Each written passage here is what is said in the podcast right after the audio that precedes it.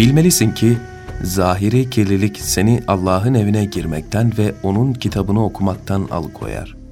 Gafletse gizli kirlenmedir ve senin Allah'ın huzuruna girmene ve kelamını anlamana engel olur. Sahip olduğun hayvanı nasıl ki başkasının tarlasına girmekten alıkoyuyorsan, kendini de nefsani arzulara yöneldiğin zaman Allah'ın emir ve yasaklarına uyarak durdur. Gözlerini yum, güzel görünen haramlara bakmasın. Kalbinin daima şenlikli olmasını istiyorsan, onun nefsani arzulardan ve bütün ihtiraslardan koru. Seçici ol.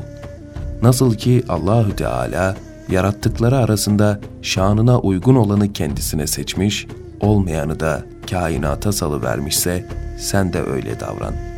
Bu şuna benzer. Hükümdara hizmet için köleler takdim edilir. Hükümdarsa bunlardan uygun gördüklerini yanında tutar, görmediklerini ise halkın arasına salı verir.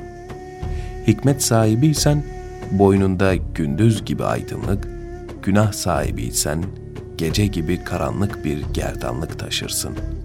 Sen boynundaki gerdanı görmezsin bile. Onu başkaları görür. Görmez misin ki güneşi yalnızca körler göremez.''